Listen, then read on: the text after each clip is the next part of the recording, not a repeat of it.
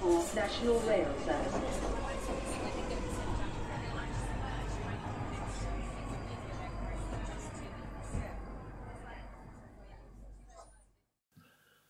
Bine te-am regăsit în stația Londra. Eu sunt Manuel Cheța de la manuelcheța.com și tu asculti podcastul Un român în Londra.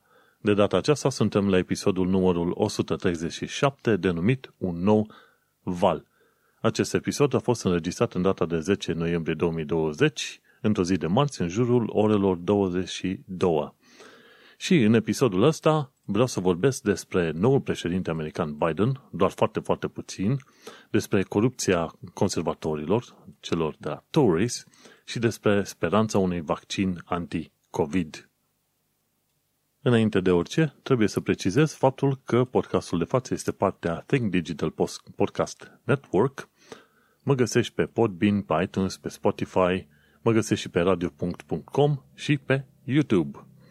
Melodia de fundat ce auzi în podcast este Weightlessness și a fost creată de Daniel Birch în albumul Ambient Volumul 1 de pe site-ul freemusicarchive.org. Până una alta, să nu-i să-i pomenesc și pe cei de la Rand E Hub, un, uh, o pagină de Facebook unde poți găsi ajutor în probleme de Brexit și de muncă și, bineînțeles, de drepturile tale în UK, chiar ca imigrant. Un uh, alt site important este, bineînțeles, pe YouTube, dar discutăm de canalul Settled QA, unde găsești o serie de informații pentru, legate de Settled Status. Și chiar au publicat ei de curând un nou film, nu uita Settled QA pe YouTube. Și cu această introducere, uite că ajungem la probabil cea mai interesantă săptămână din ultimele câteva luni de zile – și anume săptămâna în care s-a ales un nou președinte american. În mod normal, nu ne-ar interesa pe noi atât de multe chestiuni legate de, să zicem, politica americană. Dar gândește-te că, de fapt, este vorba de alegerea unui nou lider al planetei, ca să zicem așa. Vrem, nu vrem să înțelegem, influența americană este extraordinar de mare peste tot și cine este președinte acolo îi influențează pe ceilalți oameni de pe întreaga planetă. A fost o cursă foarte strânsă, dar se pare că Biden până la urmă a câștigat.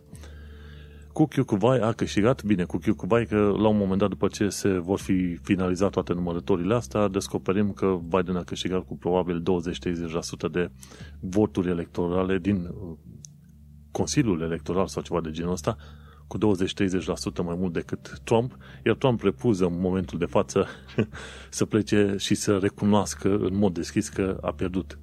Jonathan Pye, tipul ăsta, personajul ăsta comic creat de către un uh, britanic, la un moment dat zicea, chiar sper ca Trump să nu recunoască și Trump să se plângă în continuare că e o conspirație împotriva lui, ca în, la un moment dat să trebuiască cei de la serviciile de securitate să-l tragă în cătușe și în lanțe de afară din, uh, din Casa Albă, pentru că se pare, părerea mea și părerea multor altora, se pare că Trump a fost o influență extraordinar de negativă din multe puncte de vedere și a fost, uh, un, a fost și în continuare este un individ extrem de toxic, mai ales prin atitudinea lui antiștiință, pro-știri false, pro-conspirații și ce vrei tu. Și fără dovadă, fără îndoială, existența lui ca președinte în SUA a determinat și a dus la creșterea unor grupuri din astea conspiraționiste și antimască pe toată planeta. Probabil dau prea multă vină pe el, pentru că în principiu ca ființe umane ar trebui să avem mai mult creier și să ne, îl folosim, dar până una alta, atunci când vezi că cineva, un lider mare, promovează tot felul de prostii din asta, la un moment dat, mie mi se pare normal să plasezi ceva vină și pe un asemenea individ. Și cu Q cu Vai, cumva Biden a câștigat de data asta și mulți încep să critique acum că Biden nu are cea mai bună planificare, că nu este cel mai ok, că este așa, că este altfel. Adevărul e că orice pune în locul lui Trump, chiar și o, și o pisică, dacă ar fi să pui acolo, o pisică care nu face nimic altceva decât să doarmă toată ziua, ori un bolovan, ori un pinguin, orice pune acolo, tot este mult mai bine decât uh, Trump. Și părerea asta mi-o mențin în continuare. Interesant lucru, am și câștigat o liră la pariul pe care l-am pus cu cineva când am spus că Biden va câștiga. Și diferența de anul ăsta față de 2016 este faptul că opoziția în 2016 era foarte puternic fragmentată și nu exista un sprijin foarte mare din partea media și a grupurilor de activiști, de exemplu. În 2020 s-a schimbat treaba.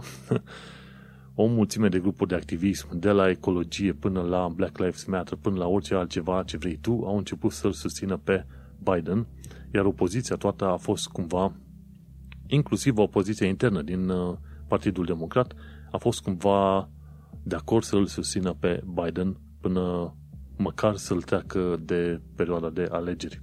Ce s-a mai întâmplat un lucru interesant este că și reviste de gen Nature, Scientific American, l-au, uh, uh, să zicem, uh, endorsed. Nu-i găsesc acum traducerea în limba română. Important e că l-au susținut pe Biden în mod deschis.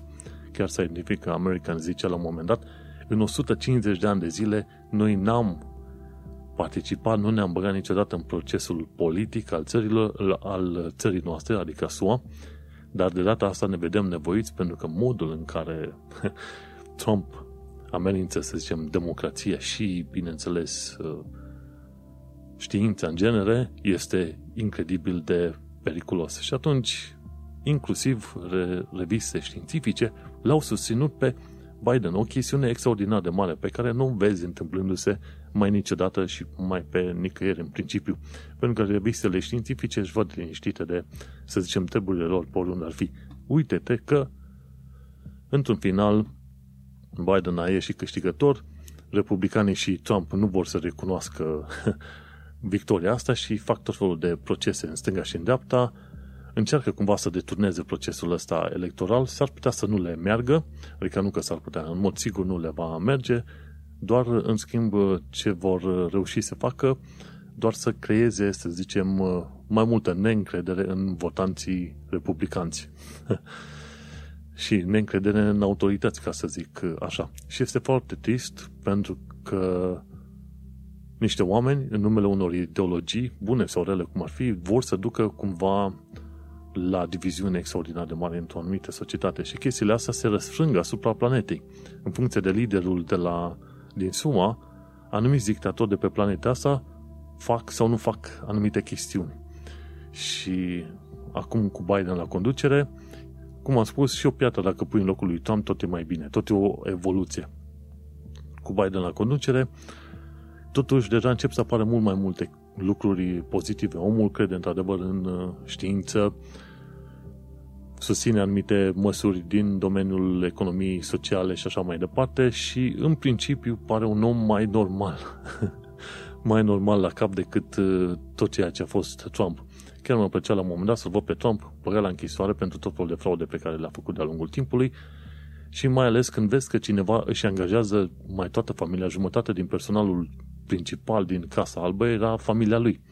Când cineva se comportă în felul ăsta cu autoritățile, atunci merită într-adevăr luat de guler și trimis undeva după gratii. Pentru că ceva de genul ăsta se întâmplă și pe, cu Tories pe aici, cumva într-o măsură ceva mai ascunsă, dar oricum vizibilă.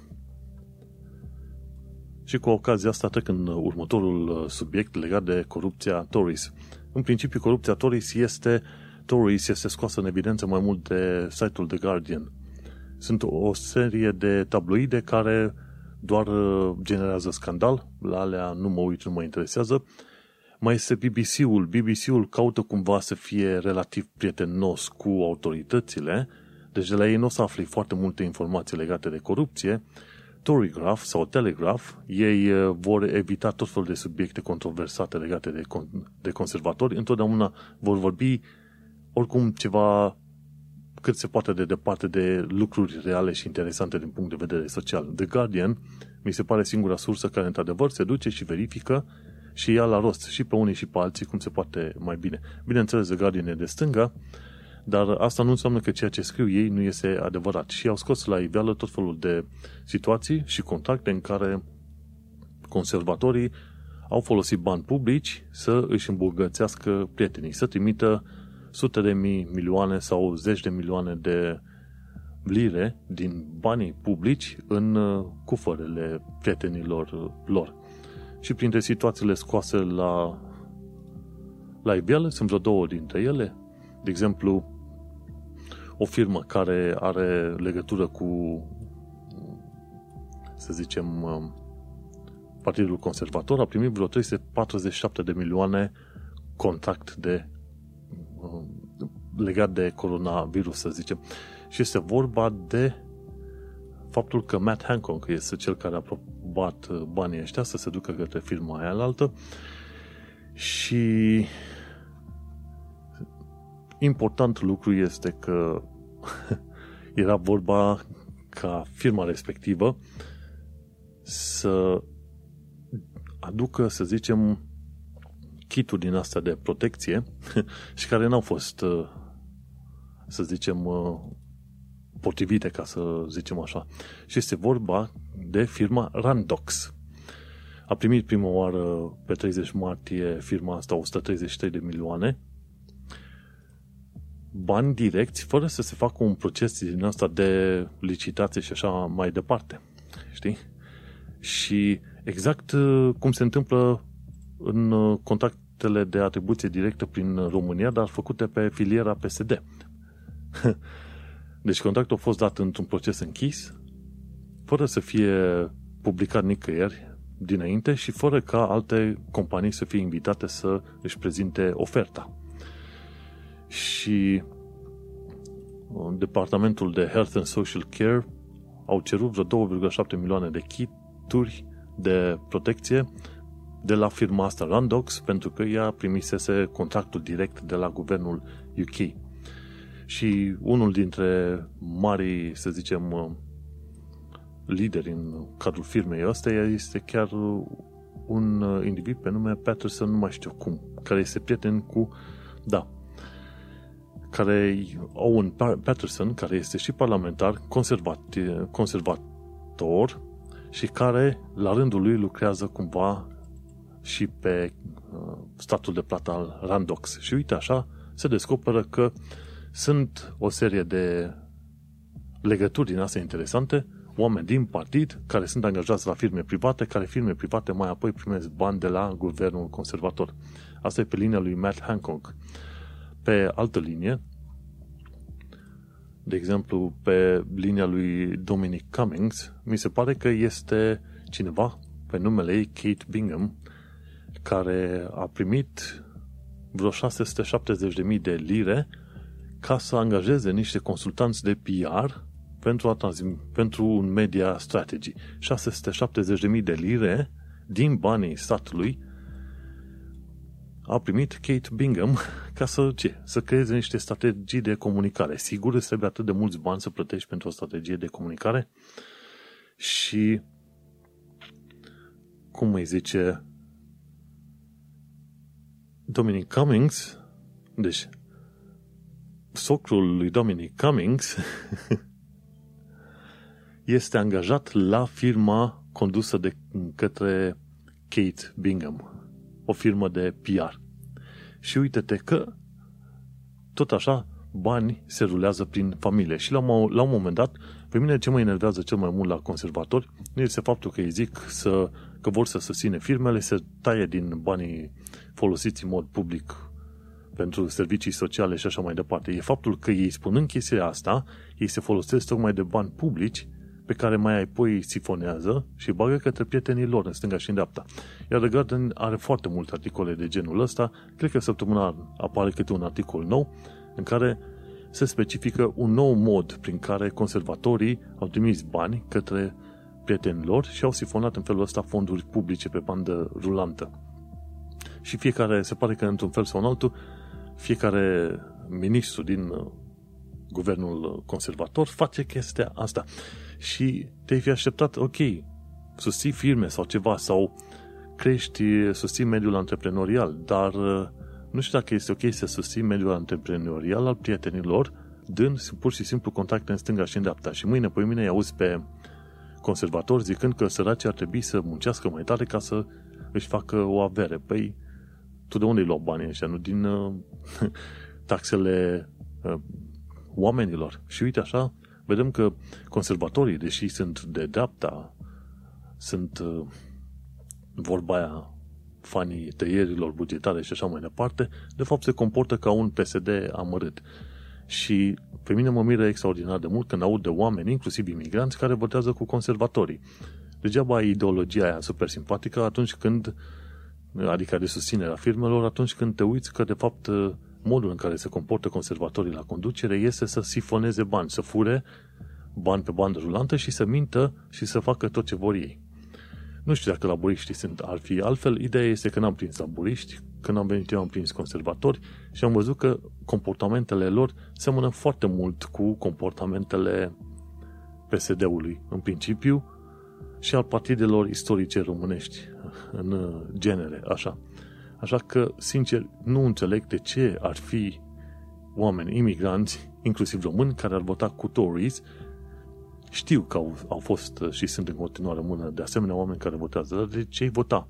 Un min, în frunte cu Boris Johnson, un mincinos, un rasist pe locuri, uh, un individ care preferă să se dea pe lângă oameni gen Trump, deși Trump nu are niciun fel de legătură cu realitatea normală, așa, și un om care este perfect de acord ca oamenii să se înconjoare cu oameni din jur, cu oameni în jurul lui care sifonează bani. Zim, de ce vota așa ceva? De ce vota? N-am nici cea mai mică explicație. Și am un buton potrivit pentru chestia asta, știi? You are so full of bullshit. That's bullshit. Și ăsta este adevărul indiferent de orientarea politică, la un moment dat trebuie să te gândești că ai vrea să faci ceva din punct de vedere politic pentru țara în care ești, că ești de dreapta, că ești de stânga, dar uh, cel mai probabil condiția numărul unu ar fi să nu minți sau cel puțin să minți prin omisiune sau ceva, dar nu minciuni din alea flagrante și a doua să nu furi. Ori asta e o problemă destul de mare pentru că se pare că prietenii noștri conservatorii nu știu să țină labele aproape, se laudă că sunt uh, bogați, că au bani, că fac afaceri și așa mai departe, dar la fel ca Trump. Când te lauzi că faci afaceri cu statul, atunci nu mai sunt afaceri, este pur și simplu o lipeală, o sugătivă ordinară și care nu merită nici un respect din nicio anumită direcție. Știi ce merită respect? Ei bine, un nou vaccin. Se pare că avem un vaccin anticovid făcut de către cei de la Pfizer în parteneriat cu BioNTech SE. Și acum despre ce este vorba aici? Este vorba de un vaccin care teoretic ar avea o eficiență de 90%. În mod normal, vaccinurile pentru, din astea antigripale, de exemplu, au o eficiență de undeva 50 sau 60%.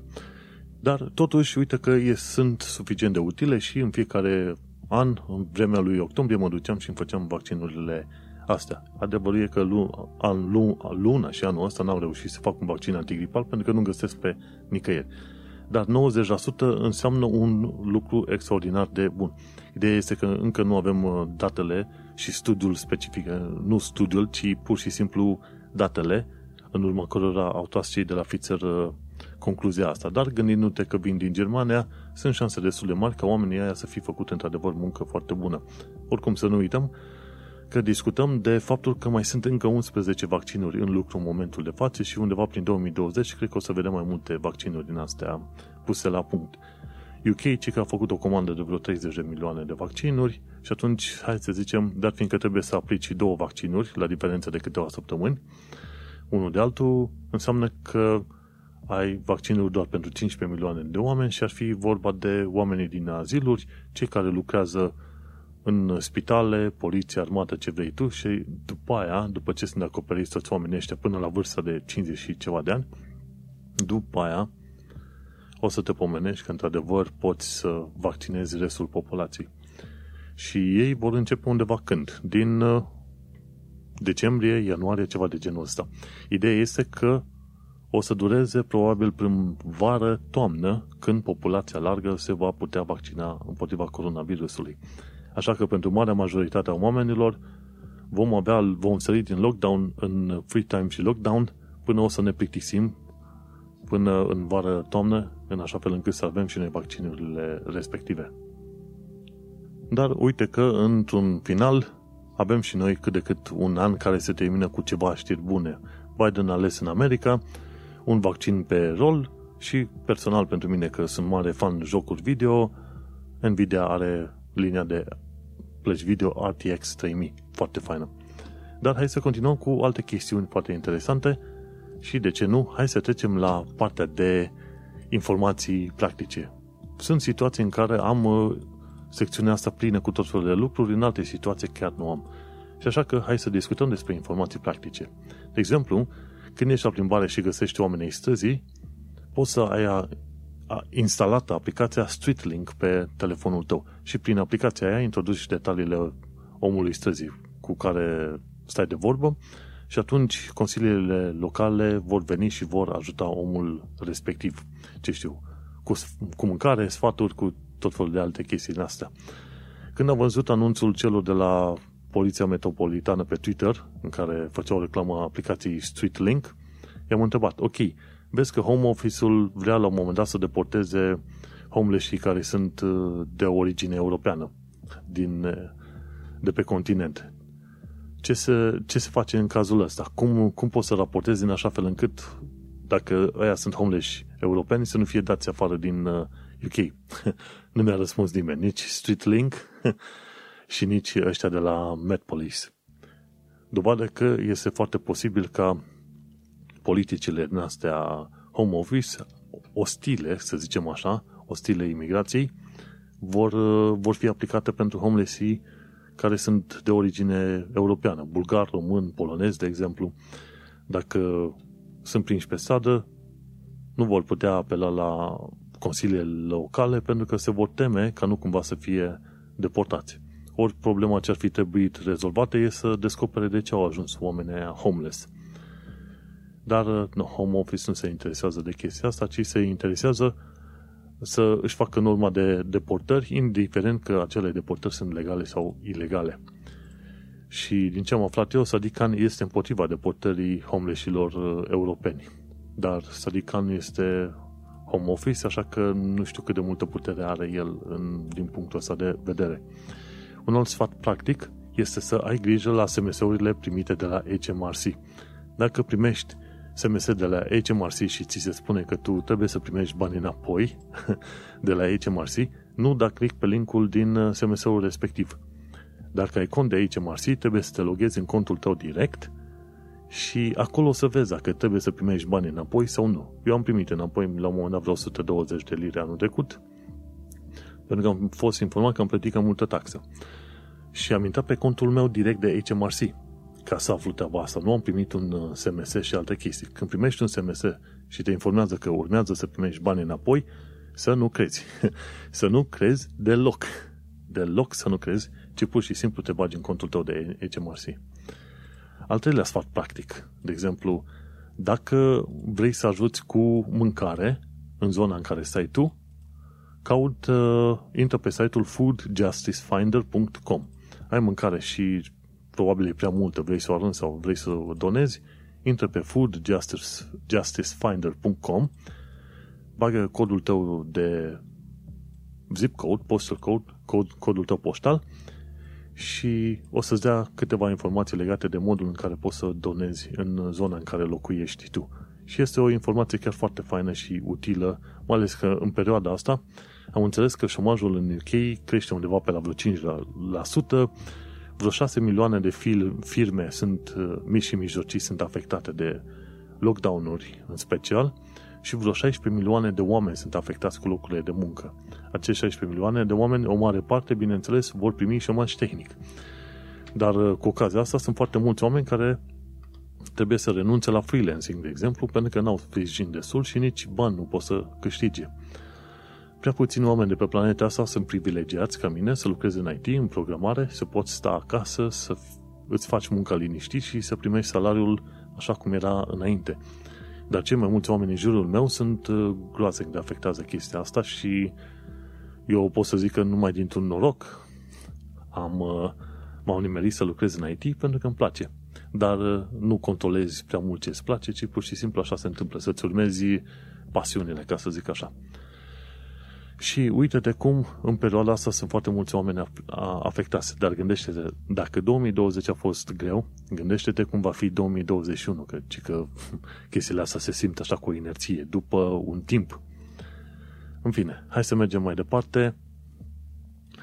Ci că pentru cei care fug de acasă și sunt situații în care copiii ar vrea să fugă de acasă, există Runaway Helpline și există un număr de telefon 116000 și dacă suni acolo, poți să dai niște detalii despre tine, poți să inform, îi informezi că ești ok și atunci de la Runaway Helpline ei vor lua legătura cu familia ta și le vor spune că tu ești ok. 116000 dar fiindcă suntem deja într-un nou lockdown, la mine nu mai este niciun fel de discuție de runaway. Eu abia ies din casă, nu mă duc nici la cumpărături, o să fie asta a doua săptămână în care n-am ieșit din casă. Acum o lună și ceva n-am ieșit timp de o lună, pentru că am făcut numai comandă online și mi-a venit, mi-au venit produsele acasă și n-am, n-a trebuit să ies deloc din casă.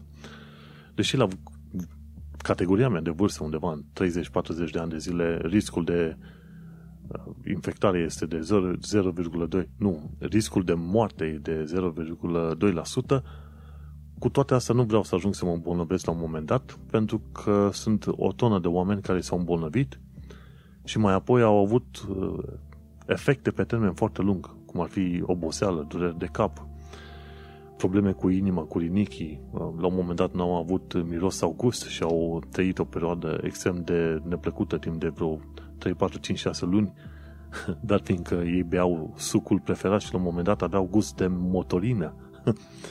știi, și au trăit foarte vremuri extraordinar de grele. Și este ca un zar. Poți să dai de un zar bun sau de un zar uh, rău. Nici nu știi cum va ieși toată situația asta.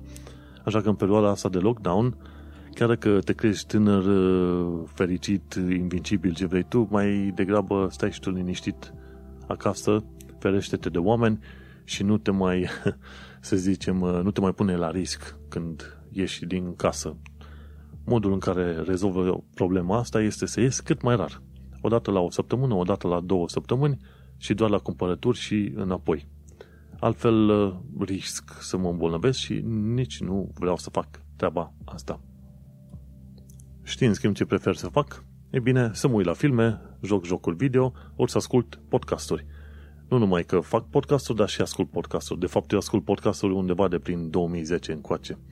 Am un joc pe calculator numit Fuel și el are o hartă foarte mare de 14.400 de km pătrați și te duci cu mașina pe dealuri. Sus, jos, sus, jos. În timpul ăsta ascult liniștit uh, podcasturi, tot felul de podcasturi care îmi plac, de sociologie, de politică, de istorie, de psihologie, ce vrei tu. Și e un uh, timp foarte util petrecut în perioada asta pe care ți-l propun și ție nu asculti podcastul ăsta, nu-i nimic. Ascultă alte podcasturi pentru că sunt o multitudine de podcasturi foarte interesante. De exemplu, poți să asculti și podcastul Tehnocultura pe care l-am făcut cu Vlad. Suntem la episodul 7 în momentul de față. Așa că dacă ești plictisit de mine aici sau dacă nu te plictisit de mine aici și vrei să asculti mai mult din ceea ce am de zis eu, de ce nu? Caută podcastul Tehnocultura pe Podbean, pe YouTube, pe internet, pe oriunde o fi pe iTunes găsești podcastul Tehnocultura și acolo o să mă auzi pe mine și pe Vlad vorbind, Vlad Bănică, vorbind despre tot felul de chestii din lumea tehnologiei, internetului, mașini electrice, ce vrei tu. Așadar, asta e o perioadă numai bună prin care să, să te folosești de acest lockdown într-un mod util și constructiv. Până una alta, asta este segmentul de podcast dedicat Radio. Restul o să fie după o scurtă, o scurtă pauză. Pe cei de la Radio. îi salut și le urez o zi foarte bună și aveți grijă de voi. Pa, pa!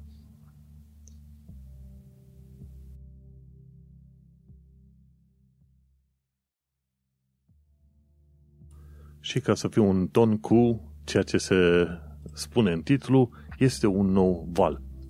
și valul ăsta este un val foarte mare de informații în uh, noul ăsta episod de podcast – am găsit foarte multe chestiuni despre care am vrut să vorbesc și am atât de multe chestiuni încât uh, probabil nu o să-mi ajungă o oră, dar am să caut să limitez. De ce? Pentru că Aveți și voi timpul vostru, ai tu timpul tău, toată lumea are timpul lor, de ce nu? Hai să vorbim puțin de limba engleză și despre cultura britanică. De exemplu, aici în show notes pe manuelcheța.com ai un link către un articol despre Winston Churchill, ci că sunt lucruri, părțile mai puțin știute despre Winston Churchill, ci că a fost un lider mai bun pentru război. Însă omul era atât de războinic încât uh, n-a avut probleme cu acțiuni de genocid în India, de exemplu. N-a avut nici alte probleme prin care să-i considere pe alți oameni sub uh, umani, de exemplu, de genul ăsta. Și avea tot fel de chestiuni astea, conform uh, regulilor de astăzi, destul de extremiste în uh, capul lui. Într-adevăr, este văzut într-un mod idilic ca liderul puternic, omul care a luat deciziile potrivite, etc., etc., dar el ca ființă și ca decizii pe care le-a luat au fost foarte multe extrem de uh, nepopulare, ca să zicem așa. Cumva era un ton, hai ca să nu o luăm și altfel, cumva era un ton cu modul în care se comportau foarte multe țări în perioada respectivă. Și atunci e, el încă mergea pe ideea de imperialism, colonialism, ce vrei tu, și atunci ce însemna aia? Bineînțeles, se duci peste alte țări și le calci în picioare. N-avea nicio problemă omul nostru. Și asta era un val al vremurilor respective. Însă, într-adevăr, este bine de știut să vezi că omul avea mai multe părți în asta foarte neplăcute și, de ce nu, să nu se ascunde. E bine să știi că, pe de o altă parte, era omul vremurilor lui. Mergem mai departe. Cum să spui nu în engleză? și există mai multe variante, când nu, nu zici no. De obicei, când vrei să negi sau să refuzi pe cineva, nu îi spun nu direct, îi spui sorry, I can help sau vei spune nope, dacă vrei să fii mai eh, ne, informal, ceva de genul ăsta. Mai sunt eh, variante în care vei spune na, n a h care se citește nope. Uh, sau, de exemplu, dacă vrei să fii ajutat și tu n-ai chef, în loc să zici nu, poți să spui I'm alright, I'm good, thanks. Știi? Dar atât. Asta e un fel de refuz. Sau poți la un moment dat să zici I'll pass. Vrei ceva, în loc să spui nu, zici I'll pass. I leave it for later, de exemplu. Știi? Sau mai sunt situații în care vrei să fii mai assertiv, mai puternic și atunci îi zici no way sau definitely no. Și, bineînțeles, în principiu, în limba engleză, oamenii preferă o variantă mai, mai necombativă când refuză un anumit lucru. Am văzut și un filmuleț foarte interesant legat de numele, proveniența numelor județelor din Anglia. Anglia are undeva aproape vreo 50 de județe, ceva de genul ăsta. Și foarte multe cu Shire. și e un filmuleț făcut de către Name Explain, care e, e un canal al unui britanic. Ca să înțelegi de unde vin numele, de ce nu, intră în uh, show notes și afli de unde provin numele județelor din Anglia. Și o altă chestie interesantă, 20 de expresii pur britanice, gen loo, bog sau bloke. Loo e când te duci la toaletă. I'm going to the loo. Sau bloke îi spui un tip, un individ. Zici bloke. Bineînțeles, filmul respectiv are mult mai multe chestiuni în, să zicem, în el. E făcut de către English with Lucy și atunci ea îți povestește foarte bine. To budge up, de exemplu, să împingi pe cineva, să mergi mai departe, știi? Cod swallow up înseamnă uh, chestiuni prostești. Și uh, hai să vedem ce alte expresie. Legend. You are legend. De obicei o să auzi oamenii vorbind unii cu alții, you are legend. Adică ești un om foarte bun. Sau I am skinned, adică nu am bani. Chestiile astea le înveți și uh, le înveți în timp în timp ce stai și lucrezi cu oamenii pe aici în Marea Britanie, important e să stai între ei și atunci la un moment dat auzi niște expresii din astea. În cele mai multe cazuri, cumva te prinzi din, uh, din context, ca să zicem așa. Dar și pe mine m-a, m-a apucat râsul când am auzit prima oară de Lu. Dacă nu ai treabă cu Lu, atunci în mod sigur ai treabă cu coronavirusul, pentru că eu am treabă cu coronavirusul. Și la secțiunea noastră de magnifică de COVID-19, la cât?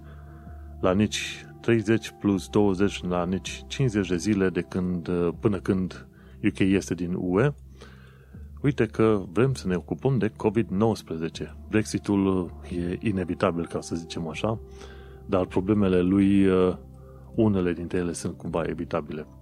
Probabil o să am o secțiune mai pendelete, mai ales când trecem din decembrie, ianuarie, ceva încolo. În fine, COVID-19. Chestiuni noi pe care le-am aflat, care, se, care se întâmplă în UK și care sunt legate cumva de boală. Ci că, dacă pici credit check, atunci nu poți face un test COVID. Și îți dai seama, ai aplicația de COVID-19 de la NHS, la un moment dat ai simptomele respective, introduci detaliile tale în aplicație și cer să faci un test COVID. Și cumva, pe undeva, se pare că aplicația aia face și un credit check undeva în uh, fundal și dacă pici acel credit check, nu poți face, să zicem, un test COVID. Și credit check este făcut, în principiu, oamenilor care au un card de credit, ori un cont bancar, dar nu neapărat că dacă ai cont bancar nu, nu înseamnă că ai un credit history. Oamenilor care au un, să zicem, un abonament de telefon și sunt situații, de exemplu, în articolul de față, era vorba de un cuplu de australieni care aveau telefoane mobile pentru care plăteau în fiecare lună, deci nu aveau un abonament, aveau cont de bancă, dar aveau debit, nu aveau credit și atunci ei nu aveau un credit history în UK și pentru că nu aveau credit history în UK, ei au picat credit check-ul și atunci nu au, putea, n-au putut primi teste de COVID. Ceea ce e o chestie foarte interesantă. Zic, de ce să ți se dea un test COVID doar dacă treci un uh, credit check? Și aplicația asta se pare că e păcătoasă din punctul ăsta de vedere. Să zicem că vrea să stabilească că ai dreptul să primești acest test. Dar problema e n-ar trebui să stabilească asta, ci să dea testul respectiv mai ales că descoperi că ești într-adevăr în UK ca loc. Problema asta este că dacă omul este bolnav și nu, nu, nu primește testul, nu poate să confirme că într-adevăr este bolnav, chiar dacă i-a picat credit check-ul, iese undeva între oameni și îmbolnăvește pe restul. La, la asta nu s-au gândit ăștia care au făcut aplicația. Și este foarte trist că o tonă de lucruri din asta care ar fi trebuit să fie făcute cu cap și bine, n-au făcut, fost făcute cu cap. Mergem mai departe. Azilurile de bătrâni au fost cam relaxate în primul val și acum exagerează. Și aici este vorba de faptul că dacă foarte mulți oameni au murit în azilurile de bătrâni, acum în aziluri este foarte greu să faci o vizită, să vizitești pe cei bătrâni și poți să vezi doar prin geam sau ceva de genul ăsta, în loc să se stabilească un, o metodă ceva mai simplă. Nu. Azilurile, gata, preferă să pună închide geamuri, uși, garduri și la revedere. Și sunt oameni în vârstă care așteaptă vizite de, de zile, săptămâni întregi și nu pot să primească pentru că cei de la aziluri nu vor să îi lase pe cei din familia lor să vină în vizită. Guess what? COVID-19 și lockdown-ul a creat 45.000 de noi homeless în UK, în UK și ci că o bună parte dintre ei sunt tineri nu știam treaba asta. Deci lockdown-ul ăsta nu numai că a lovit oamenii cu salariile pe care le aveau, care nu le aveau, ci au lovit și grupurile mai tineri de oameni care la un moment dat nu au mai avut venituri, nu au mai putut plăti chirii și chiar dacă exista o regulă, un mandat de la guvern care spunea ca oamenii să nu fie aruncați în stradă în perioada asta, se pare că s-au întâmplat totuși. 45.000 de noi homeless din cauza lockdown-ului. O chestie ca asta nici n-aș fi crezut că se poate întâmpla. Dar uite că s-a întâmplat. O altă chestie care s-a întâmplat e că studenții de la Manchester University au fost uh, îngrădiți la propriu, s-au pus garduri în jurul clădirilor, căminelor lor și li s-a interzis să plece și puteau doar să plece în cazul în care, de exemplu, aveau anumite urgențe sau puteau aveau, să zicem, card de identitate cu ei, ceva de genul ăsta, doar în anumite cazuri în principiu nu li se dădea voie să plece de la cămine. Și atunci studenții au zis, bă, ne-ați prostit să venim la universitate, când puteam face cursurile de acasă. Și acum ne-ați închis, pentru că unul sau doi sunt bolnavi. Și acum ne închideți din nou cu gardurile astea. S-au enervat, studenții au ieșit și au dat gardurile, le-au dărâmat. Și nimeni nu s-a întrebat, zic, mă, dacă zicea, trebuia să fie o întrebare foarte bună. Măi, înainte de a pune gardurile respective, poate, poate, trebuia să te gândești că în caz de incendiu va fi foarte greu să faci evacuările oamenilor. Pentru că sunt gardurile alea acolo și oamenii se vor împiedica, se vor călca în picioare, nu? Ca să fugă de incendiu. La treaba asta nu s-a mai gândit și este un lucru foarte trist că universitățile și școlile din UK, în loc să facă, să se mute pe școală online, cum ar, ar fi trebuit, în multe locuri i-au chemat pe studenți la școală și, bineînțeles, ce au făcut, i-au închis în cămine. E un lucru extrem de trist și mă gândesc că poate, mai devreme sau mai târziu, inclusiv cu guvernul ăsta incompetent al conservatorilor și mulți alții de la universități să plătească într-un fel sau un altul pentru asemenea, hai să zicem, cel puțin indiscreții, dacă nu mai mult. Mergem mai departe, aflăm că Liverpool începe testarea masivă a populației și ci că în alte 66 de consilii locale, în curând, se va începe testarea oamenilor pe bandă rulantă. Un lucru foarte bun. Și de la Dr. Mit am aflat că s-au folosit anticorpi monoclonali ca să îl vindece pe Trump de COVID. Dar adevărul e că numai oamenii foarte bogați și anumite instituții își permit să creeze acei anticorpi monoclonali ca la un moment dat să ajute oamenii. Dacă Trump nu avea sprijinul guvernului SUA în spate, erau șanse mari ca el să nu se vindece chiar așa de repede sau să nu se vindece deloc, ci să moară. Dar cu toate astea, Trump zice, am învins boala. Nu ai învins tu boala, știința a învins boala. Și important de știut e că dacă ai tehnologie și banii necesari, ci că anticorpii monoclonali, într-adevăr, pot să ajute în lupta împotriva COVID-ului. Și lăsăm acum monoclonalii la o parte, mergem mai departe, la actualitatea britanică și londoneză. Sunt destul de multe lucruri de specifica și aici, ci că pe 8 noiembrie 2020 s-a sărbătorit Remembrance Day. S-au celebrat, celebrat eroii din uh, primul război mondial. Bine, eroii din primul război mondial, familiile lor, sacrificiile făcute de oameni, de civili și așa mai departe. Dar pe 8 noiembrie 2020, duminică, a fost Remembrance Day. Și de data asta au fost destul de puțini oameni. De fel, la tot felul de evenimente de genul ăsta, ar fi fost o mulțime de oameni, o mulțime de eveniment, uh, cum să zic, de prezentări, ca să zic așa, dar de data asta a fost într-un cadru foarte restrâns din cauza COVID-ului. 2020 este într-adevăr un an epic, istoric, care va fi ținut minte probabil pe următoarele sute de ani.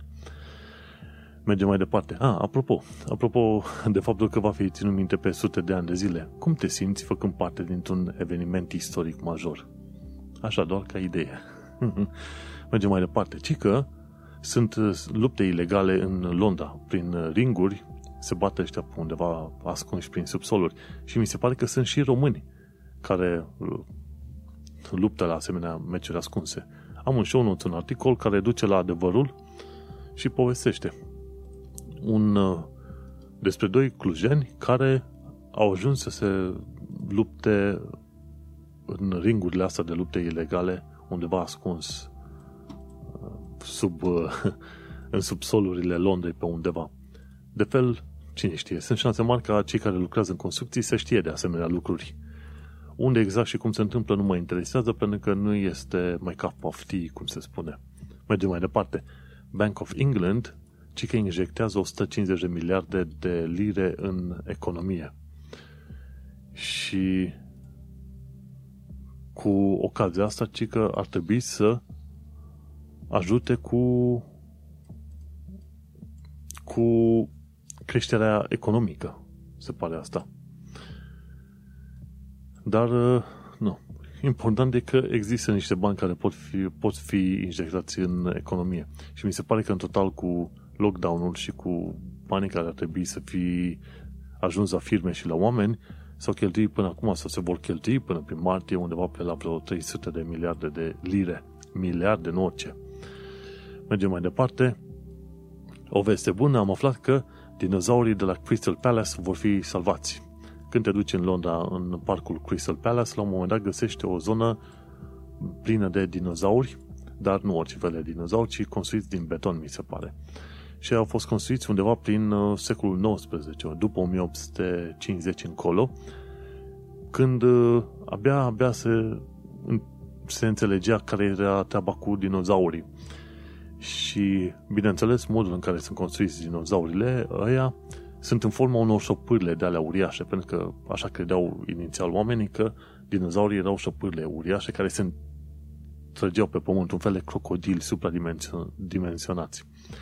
Și de curând cineva a secat vreo doi dinozauri în aia, nu știu, s-a dus și a rupt botul unui, a, a rupt laba, de, laba unui altui uh, dinozauri. Măi, cineva care chiar avea treabă cu dinozaurii aia. Și se pare că dinozaurii de la Crystal Palace vor fi salvați pentru că s-au rezervat niște fonduri, cred că 1-2 milioane de lire, ca să fie reconstruit și reamenajată toată zona unde vezi dinozaurii. Mergem mai departe. O chestie foarte faină ce am aflat de curând este faptul că în Wakefield, în localitatea Wakefield, se, s-a pus o placă albastră pentru Mary Heaton. Wheaton era să zic, dar Mary Heaton. Mary Heaton, la un moment dat, era... Ea învățase sau a predat niște materii fici copiilor unui vicar sau ce mai era omul ăla, da, un vicar. Omul ăla n-a vrut să plătească și atunci ea în mod public l-a făcut mincinos pe individ. Și prin 1850, în perioada respectivă, 1830-1850, când, când o femeie făcea sc- scandal în public, era considerată nebună și femeia, Mary Whitten, a stat 41 de ani în azilul Wakefield, din Wakefield. Și atunci, de o perioadă bună încoace, de, ce știu, câteva decenii încoace, a apărut un curent prin care în UK se uită uh, peste tot unde sunt puse plăjina asta albastră și sunt celebrați bărbați și atunci ONG-ul ăsta uh, mi se pare condus de către Sarah Cobham are ca scop crearea de plăci albastre pentru femei care au făcut ceva special în perioadele în care existau oamenii care au primit și ei, bărbații care au primit și ei la rândul lor uh, plăcile astea albastre. Cumva de ceva de genul, dacă sunt 10 plăci în Londra, albastre pentru bărbați, să fie 10 plăci, pen, plăci pentru femei. Și este o, o idee bună, pentru că de-a lungul timpului și femeile au participat la tot felul de proiecte, fie culturale, științifice, matematice, ce vrei tu pe acolo. Așa că e bine să iei și să consideri, să iei în considerare și lucrul ăsta. Mergem mai departe. Ce am aflat de curând este că Sainsbury's închide 450 de magazine, dar uh, nu orice fel de magazine, ci este vorba de magazinele Argos. Și Sainsbury's nu 450, ci 420 de magazine Argos și cu ocazia asta se pierd 3500 de joburi. și se mai pierd multe, multe, multe alte joburi pentru că Argos, de Argos depindeau alte afaceri și alte afaceri și cu fiecare afacere închisă nu se pierd joburile numai uh, din afacerea respectivă și chestiuni conexe, știi? Și 3500 de joburi pierdute în 420 de magazine Argos. Nu știu dacă nu cumva alea sunt toate magazinele Argos, chiar n-am, n-am idee. Bun, o știre ceva mai bună este că Virgin Media va avea internet de 1 gigabit în iarna lui 2020 în ceva locuri. Ei n-au precizat exact unde vor aduce internet de 1 gigabit, dar și aici unde suntem noi, ci că avem internet de 100 de megabit și funcționează bine, nu mă pot plânge, dar uh, e posibil ca în câteva luni de zile să aducă într-adevăr de 1 gigabit în casa în care stau eu în chirie în momentul de față. Ceea ce e un lucru bun, pentru că chiar și internetul de 100 de megabit câteodată nu este chiar suficient. Stai nu știu câte ore. 3, 4, 5 ore să downloadezi un joc. Și dacă vrei să downloadezi un joc din ăla mare, cum e de 250 de giga, stai o zi întreagă. Așa că la un gigabit pe secundă ar fi foarte bun. Abia aștept să vină un internet de la rapid, pentru că uh, mi-e dor de internetul bun de la I Love Dogs, unde aveam un gigabit și, într-adevăr, la un gigabit puteai downloada și cu 120 de megabits, megabytes pardon, pe secundă. Un film îl downloadai în 5, 5, nu, în 10 secunde, să zicem. Foarte, foarte repede. Mergem mai departe. Ce am aflat de curând este că investigația uh, de la Grenfell, aia cu incendiul în care au murit 60 de oameni, întâmpină refuzul unei firme franceze care nu vrea să ofere detalii tehnice ale materialelor folosite pentru fațadă. Și, practic, uh, investigația din UK are nevoie de ceva detalii tehnice de la firma care a furnizat acele plăci care, până la urmă, a dus la moartea oamenilor și firma franceză zice, nu, nu vă dăm detalii, nu vrem să vă dăm detaliile astea tehnice. Și este foarte trist uh, că se întâmplă un asemenea lucru, mai ales când au murit atât de mulți oameni. Este posibil că ăia de la firma din Franța nu vor să specifice detaliile astea, tocmai pentru că nu vor să fie cumva și ei uh, băgați la închisoare, pentru că, cine știe, posibil să fi făcut ceva greșit cu plăcile respective. Nu se știe. Și o altă chestie la actualitatea britanică și londoneză, am aflat de curând că un jurnalist fals a fost uh, condamnat pentru fraudă. Ce se întâmplă? Omul deschisese un website care spunea site-ul, cum îi zice, frate? Stai să mă uit acum. îi zice North East Alternative News. Și zicea că el are știri efective, dar el, de fapt, uh, lua știrile de la un alt site de știri pe bune, care avea jurnaliști angajați, de Northern Echo. Și atunci omul nostru lua de la Northern Echo, copy-paste cu imagini, cu ce vrei tu, și le punea pe North East Alternative News. Și la un moment dat ăștia de la Northern Echo au făcut reclamație la Consiliul Local. Consiliul Local, uh, care are o subdiviziune numită Trading Standards, l-a luat pe ăsta la rost și a zis, băi, nu este ok să copiezi ce pe un site, să-l pui pe site-ul tău. Și mi se pare că i-au dat ceva amenzi, nu știu acum dacă este prevăzută și o pedeapsă cu închisoare sau ceva. Nu. Se pare că este prevăzută doar o amendă, a plătit în total vreo 750 de lire. Și n-a, n-a primit donații, nu nimic. Omul copia știri din alte părți și la final de articol punea un mesaj gen donează pentru că este foarte greu să faci jurnalist de calitate. Du-te mă, ce atâta jurnalism de calitate dacă copiezi de ce au pus alții pe site. Și uite că a fost un caz care a fost prins și a câștigat, să zicem, notorietate în toată Anglia. Știi ce mai are notorietate în toată Anglia? Ei bine, viața în sănătate. Următoarea secțiune. Ci că prin, ba, prin bare prin Greenwich Borough. Se pare că a lady din London până la urmă a ajuns în uh, borough, în uh, sector, nu sector, în districtul în care am uh, locuit și eu, care este foarte mare, ceva de genul Brașovului, ceva de genul ăsta. Și ea a explicat ce lucruri poți să le faci prin uh, Londra, prin uh, Greenwich. Și, bineînțeles, Greenwich Park, care trebuie neapărat vizitat, este Greenwich Market, care la fel trebuie vizitată, și sunt uh, muzeile Maritime Greenwich Museum, care este foarte interesant, am fost de vreo câteva ori pe acolo și au avut la un moment dat inclusiv o expoziție cu astronaut, uh, despre astronauți, astronautică și așa mai departe. Așa că A Lady in London urmărește filmul pus de ea pe canalul de YouTube și avem linkul în uh, secțiunea Viața în Sănătate pe manelcheța.com. Ci că dacă vrei să mănânci ciocolată caldă în Londra, se pare că ar fi 5 locuri foarte interesante. O cunoștință de-a mea, Lina de pe Facebook, mi-a trimis linkul celor de la cum îi zice site-ul lui fratele meu? The Food Insider, pardon, uite cum am putut să uit, Food Insider. Și dacă vrei să mănânci ciocolată caldă din locuri foarte faine, caută Dark Sugars un alt loc este Said Dal 1923, după aia e Mama Sons și mai e Chin Chin Labs. Dar se scrie în limba, se scrie Kin Kin Labs. Chin Chin Labs. Deci Dark Sugars, Said Dal 1923, Mama Sons și Chin Chin Labs. Sigur vreau să le vizitez pe asta. Adevărul e că am făcut deja o listă extraordinar de lungă de lucruri pe care vreau să le vizitez când o scăpat de nenorăcită asta de mm, coronavirus, de boală.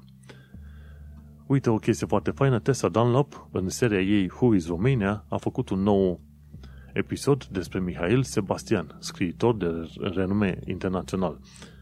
După cum am mai spus, Tessa Dunlop este istoric britanic, căsătorită cu un român și este unul dintre cei mai buni ambasadori români pe care îi avem.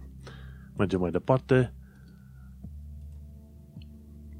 Am descoperit un nou canal de YouTube numit Sandra Viața în UK și spune 15 lucruri care au șocat-o legată de uh, englezi. Printre lucrurile respective e Hi, are you right? Care nu înseamnă că, într-adevăr, vrea să știe ce faci și doar răspunsul potrivit este Yes, how are you? And you? Și mai e o altă chestie, britanicii vorbesc foarte mult despre vreme, indiferent de situație. și cam asta ar fi. Mergem mai departe la alte chestiuni foarte interesante, interesante de viața în sănătate. Cum arăta Greenwich Park dimineața pe 7 noiembrie? Și am văzut o poză pe Twitter foarte, foarte interesantă. Era cam ceasă pe atunci, dar o poză foarte interesantă. Un biciclist plimbându-se pe strada principală din Greenwich Park. Și ăla e un alt loc pe care iarăși vrem să-l vizităm după ce scăpăm de toată teroarea asta. Mergem mai departe. Canary Wharf se luminează din nou de sărbători. În fiecare an de sărbători, Canary Wharf are tot felul de expoziții din asta de lumini prin uh, zona districtului uh, financiar, ca să zic așa. De obicei sunt undeva până pe la vreo 20-25 de puncte de atracție din jurul Canary Wharf, care au uh, expoziții de lumini în tot felul de moduri interesante. La un moment dat, mi se pare, cred că anul trecut sau în celălalt an, nici nu mai știu exact, era cu o expoziție cu un text în limba română, mi-e dor de tine chiar în Canary Wharf. O chestie foarte interesantă. Și acum cum e lockdown, nu știu când și cum o să ajungem pe la Canary Wharf anul ăsta, dar e interesant că în continuare sunt expozițiile astea de lumină și sunt foarte faine. Mergem uh, mai departe. Urmăresc un cont foarte fain de YouTube, de Twitter, numit Iron Visits. Și el din când în când mai pune poze din asta cu Londra, cum arăta vremurile vechi. Și, de exemplu, o poză făcută în 1917 în zona Kings, Kingsway și Holborn, Holborn. Și în 1917 se văd mașini din astea, de fapt double-decker, autobuze double-decker, dar cu roțile alea subțire, în stilul ăla vechi de demult. Și astea double-decker eh, nu erau acoperite pe partea de sus, ci erau libere. Merge cu, ah, cu fruntea în vânt, ca să zicem așa și oamenii în, din fugă se urcau în autobuzele astea double-decker. Și poți să vezi pe anumite locuri, inclusiv oameni cu căruțe pe străzile alea, mașini amestecate cu căruțe și așa mai departe. Și reclame pe acele autobuze double-decker. Foarte interesant. Iron Visits pe YouTube, uh, YouTube, doamne, pe Twitter. Iron Visits pe Twitter. Și o altă chestie foarte interesantă pe care vreau să o mai pomenesc este faptul că în 8 luni de zile România au trimis în țară 2,2 miliarde de dolari. Este un, un articol scris pe alefnews.ro și un articol pe care l-am cum zice, l-am văzut pe zoso.ro inițial. 2,2 miliarde de dolari trimiște români din sănătate în România. Asta ca să nu mai auzim de, să nu mai auzim comentarii în asta din partea românilor din țară că diaspora e nașpa. De unde? Cu atâtea miliarde de bani trimiși de diasporeni în țară, în țară ar trebui să fie primiți mai bine, primiți mai bine, dar nu, nu sunt așa. Nimeni nu așteaptă proșternere, dar nici nu așteaptă să fie tratați ca niște gunoaie, cum a fost în cazul la, la primul lockdown în România. Să nu vină că ne infectează. dar banii au fost buni, nu? Al dracu să fie chierea pe voi. Și mergi mai departe, am aflat de curând de la Tom Scott 5 lucruri pe care nu le poți face la televiziunea britanică, orice fel de televiziune britanică, ci că în, televi- în emisiunile respective n-ai voie să faci hipnoză, n-ai voie să ceri plată pentru Jocurile Olimpice, n-ai voie să prezinți știri false, n-ai voie să faci transmisii fără subtitări și n-ai voie să afișezi mai mult reclame, mai mult de 12 minute pe oră, maxim.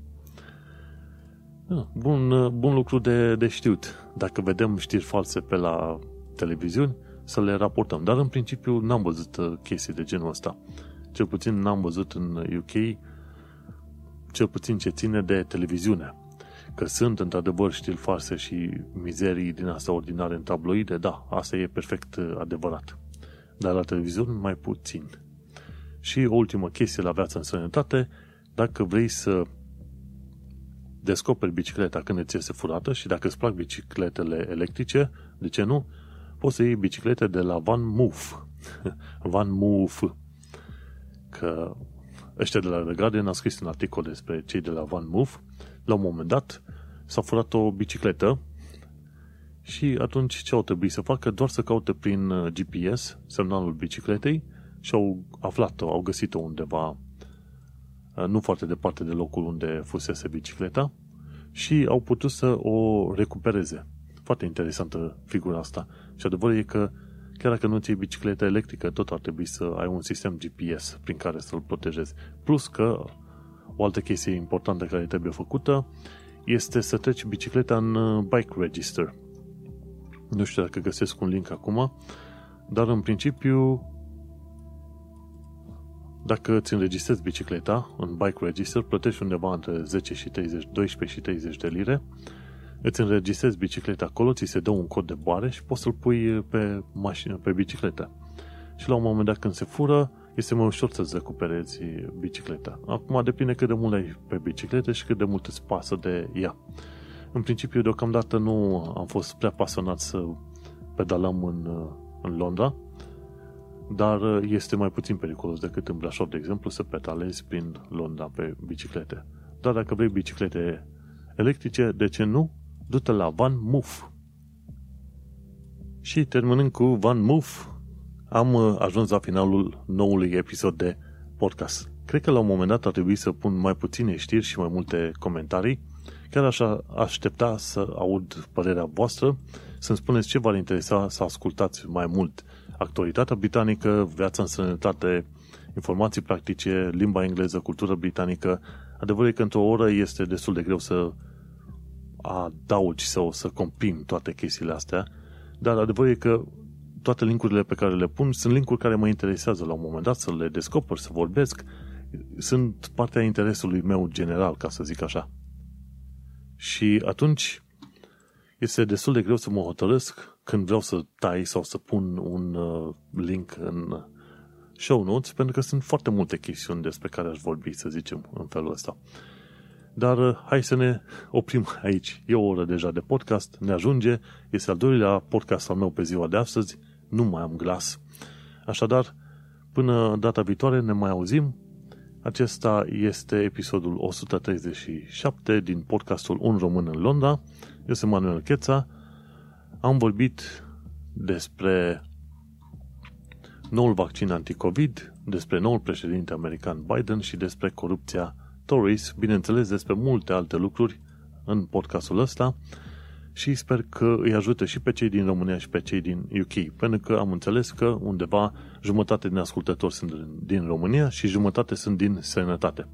Așadar, sper că îi ajută pe toți și chiar aș avea nevoie de un feedback de la voi să-mi spuneți, ok, care părți v-ar interesa mai mult și pe care aș putea să le dezvolt mai mult de-a lungul timpului.